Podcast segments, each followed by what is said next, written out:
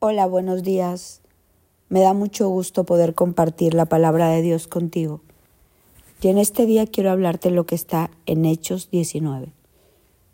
Pero respondiendo el espíritu malo, dijo, A Jesús conozco y sé quién es Pablo, pero ustedes quiénes son?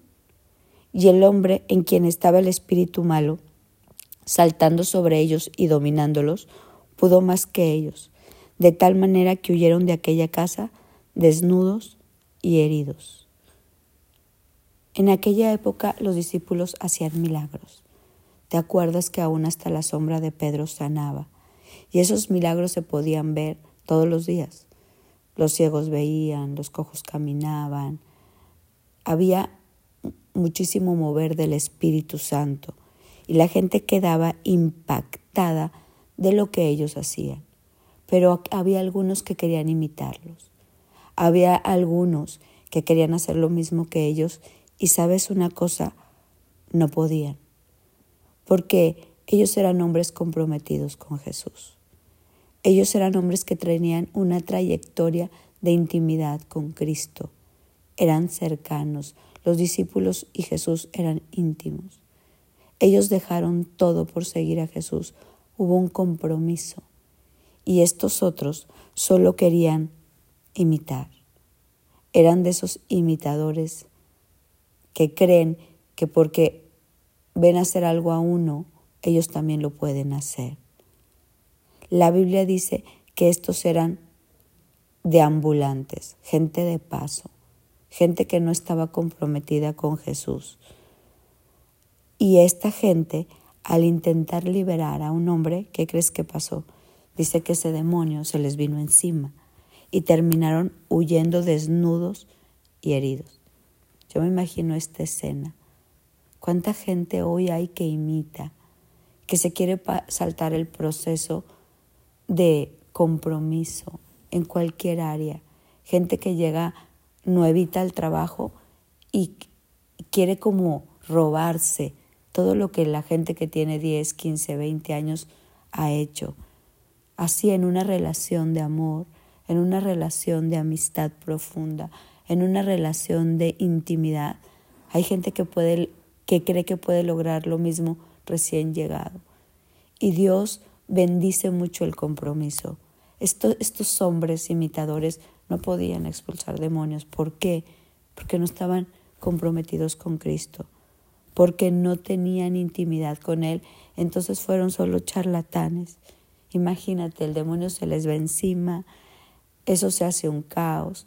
Ellos creían que podían imitar, pero la verdad no fue así. Yo creo que de este pasaje podemos sacar muchísimas como enseñanzas, pero lo que quiero invitarte a reflexionar es que tener intimidad e historia con Jesús tiene un privilegio. Ser de los que llegan en el momento a imitar, con Cristo no es así. Dios y Jesús hablan mucho de los ancianos de la iglesia, la gente que permanece fiel, la gente que permanece íntima, la gente que boga mar adentro a profundidad. Yo creo que íntimos tenemos pocos. Yo creo que nos sobran, ¿no? Con una mano, los dedos, si contamos los íntimos, nos sobran dedos. Porque eso se logra a pulso, se logra entregando el corazón, se logra dando amor, se logra fomentando una intimidad de muchos años, regando algo que cuesta trabajo construir. Y estos discípulos habían construido una relación con Jesús honesta, sincera, dejando todo por estar con Él. Yo creo que la relación con Jesús no se debe de tomar a la ligera. La relación con Jesús es algo íntimo y profundo. Dice que somos su novia y que un día nos vamos a casar con Él de una forma metafórica, que somos la novia de Cristo, que lo que más en serio debemos de tomar en la vida es nuestra íntima y profunda relación con Él. Ellos creían que solo por mencionar el nombre de Jesús iban a hacer los mismos milagros. Querían brincarse el proceso de intimidad. No por decir Jesús, Jesús es suficiente. En aquel hay una cita que dice que que muchos profetizaron en su nombre y hablaron en su nombre, pero él dice, ni los conocí. ¿Por qué?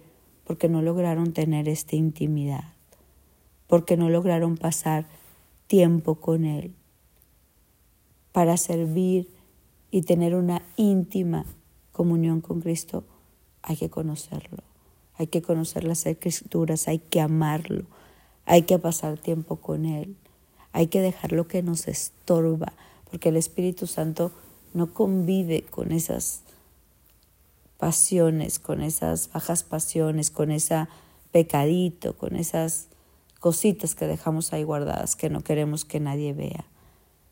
Para servir y vivir de la mano de Jesús, el precio es como muy honorable, muy derecho. Y tener esta cobertura espiritual de Él, tener una cobertura espiritual para que esos demonios no vengan y después pase lo que les pasó a estos hombres. Entonces en este día quiero invitarte a que busques ser de los íntimos de Cristo, que te comprometas con Jesús, que pases tiempo en conocer su corazón. Y cuando tú haces eso, Dios te da autoridad, Dios te da gobierno, Dios hace que pasen milagros en tu vida y te usa para llevar milagros a otros. La intimidad, las, la, la siembra, el regar, el cultivar esta relación tan preciada con Jesús hace que toda nuestra vida sea diferente, pero no es algo que se da de la noche a la mañana. No es como en estos tiempos modernos que conoces a alguien y al otro día ya te estás casando o ya estás durmiendo con él. No, con Dios es un proceso de conquista, de enamoramiento, de intimidad, de conocerse. Y Jesús quiere que nosotros seamos parte de esos íntimos que llevan una historia de vida con Él, que hay una historia juntos, una historia de amor, una historia de a lo mejor batallas de guerra, una historia de fe. Hoy anímate a que puedas conocerlo más y pasa tiempo con Él. Es, lo, es el tiempo mejor invertido de tu vida y que cuando tú ores y quieres establecer el reino, digan, a él, o a ella la conozco. ¿Por qué? Porque estaba, es íntimo de Jesús. Es íntimo de Jesús. Que el libro de los hechos de los apóstoles se siga escribiendo con tu historia y con la mía, porque decidimos, decidimos ser íntimos de Cristo. Mi nombre es Sofía Loreto y te deseo un feliz día y un feliz día lleno de amor y de amistad. Dice la palabra que el amor es lo que prevalezca, que los hijos de Dios nos conoceremos por el amor que nos damos los unos a los otros, que hoy tengas muchas manifestaciones de amor.